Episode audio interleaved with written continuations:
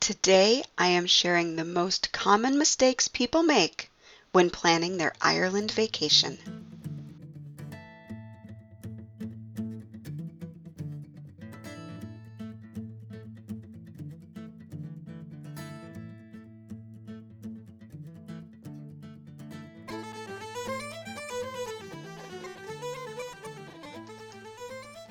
Hi, everyone, and thank you again for joining me here on the Traveling in Ireland podcast. Today's podcast is brought to you by my book, Planning the Ireland Vacation of Your Dreams, a step by step guide to planning your perfect vacation in Ireland. I begin at the beginning. When is the best time to visit Ireland? And guide you through every aspect of your trip, from flights and transportation to lodgings, attractions, food, and even how to save money. Planning the Ireland Vacation of Your Dreams is available in print, filled with beautiful color images, or exclusively on Amazon Kindle in digital form, and it's available in the Kindle Unlimited library. Both books include access to an online resource with updated information, downloads, and even more tips.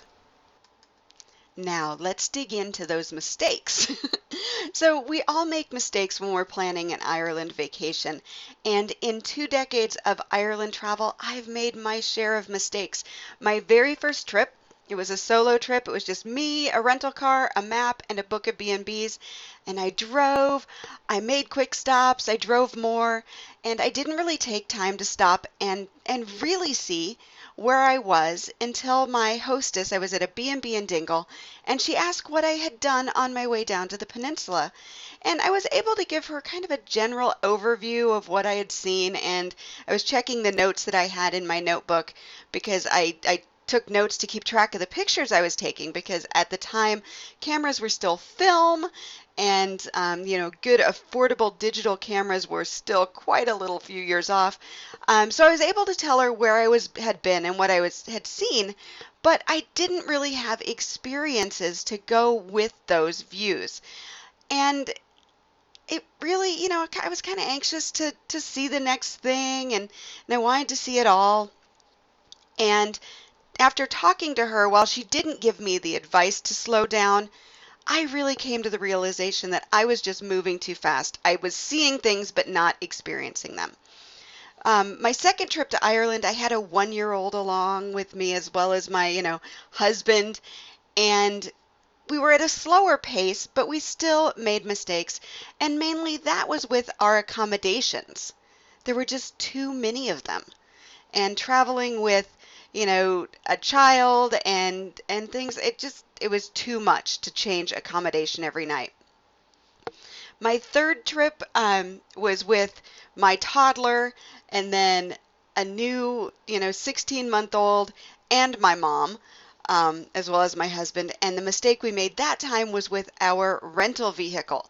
So, truly, every travel mistake there is to be made when you visit Ireland, I have made it. And I've learned from those experiences. And now our travels to Ireland, while they're not flawless, I, there's always a mishap of some sort.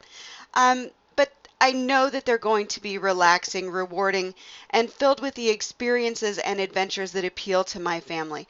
Um, and so, what I want to do is, I want to take those common mistakes that I have made and that I have um, seen being made while I'm working with clients and help you to maybe avoid those pitfalls and help you have the Ireland vacation you've been dreaming of without the mistakes that that are so common to make. So let's begin.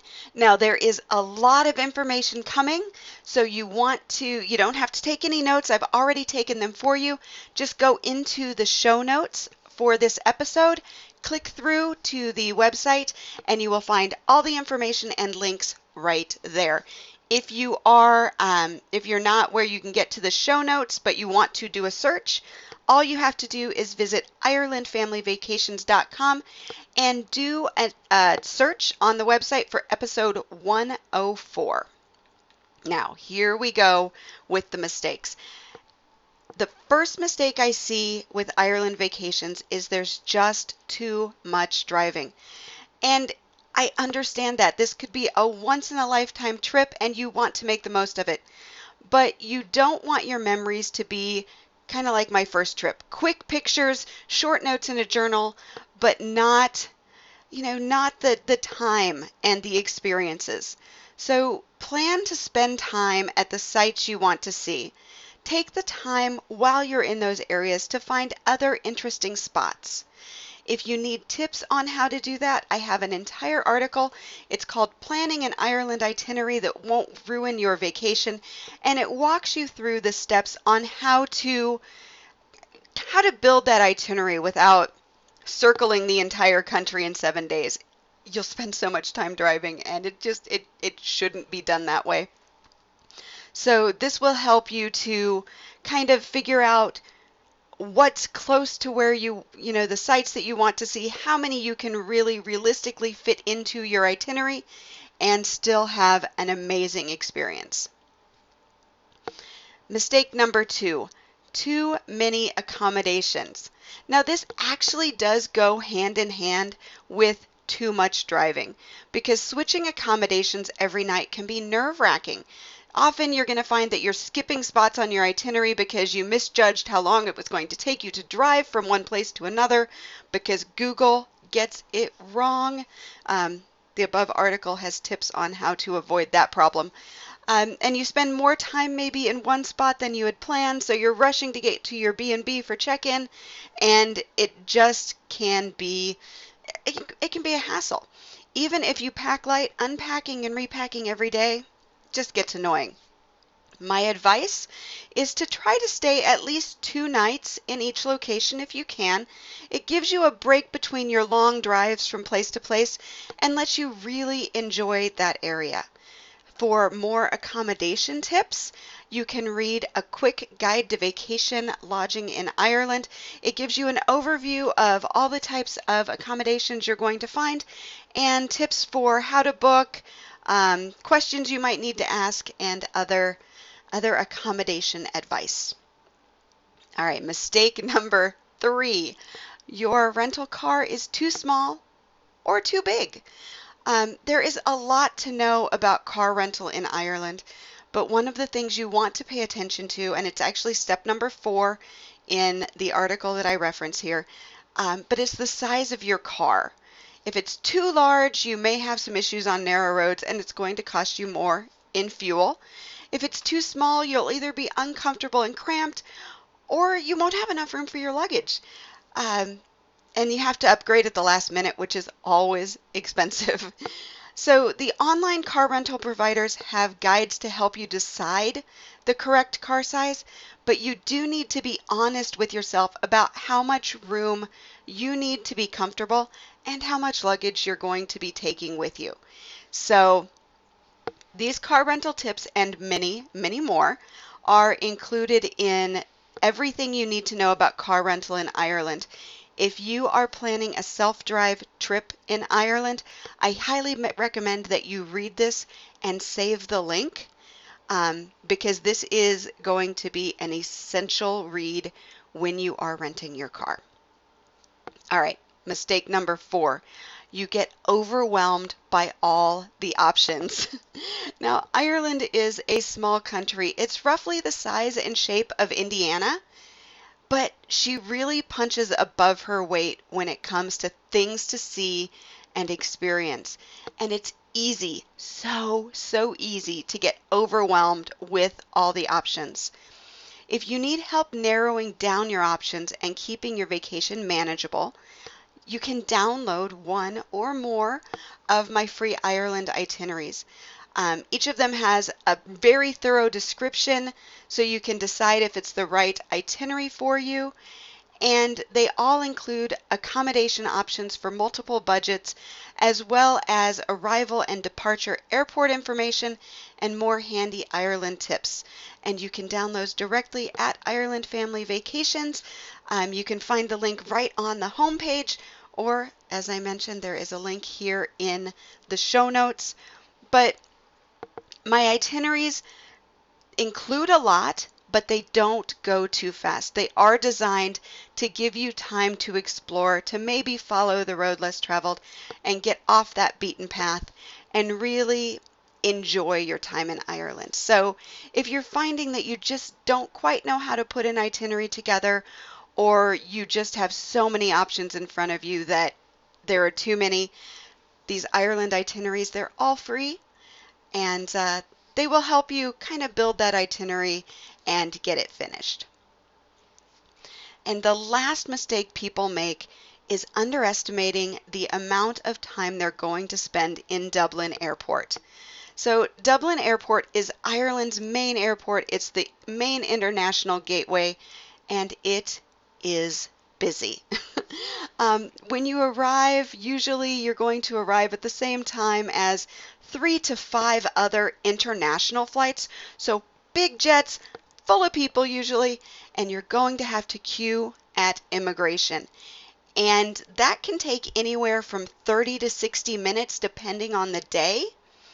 And then, if you're collecting a car, you're going to either queue for that inside the airport to check in, and then you're going to have to go get the shuttle. You may have to wait for a second shuttle because of the number of people, and then you're going to have to queue and finish paperwork for the car rental. It's so easy to spend two to three hours at Dublin Airport before you even get out and start experiencing Ireland. And then as you prepare to leave, you have flight check in, you have security, you have the VAT, and maybe a bit of shopping. And if you're traveling back to the US, you have a second security screening and US pre clearance. It requires time. I mean, even just flight check in can take 45 minutes because you are in a line that is slow and meanders. Um, they ask you questions, they ask about your trip, and then, you know, it's lines and lines and lines. Um, you should always plan to arrive at Dublin Airport at least three hours before your boarding time if you are flying to the US. And if you're going into Europe, you still need 90 minutes, maybe two hours, depending on the time of day and the season. So don't underestimate the amount of time that you will need at Dublin Airport.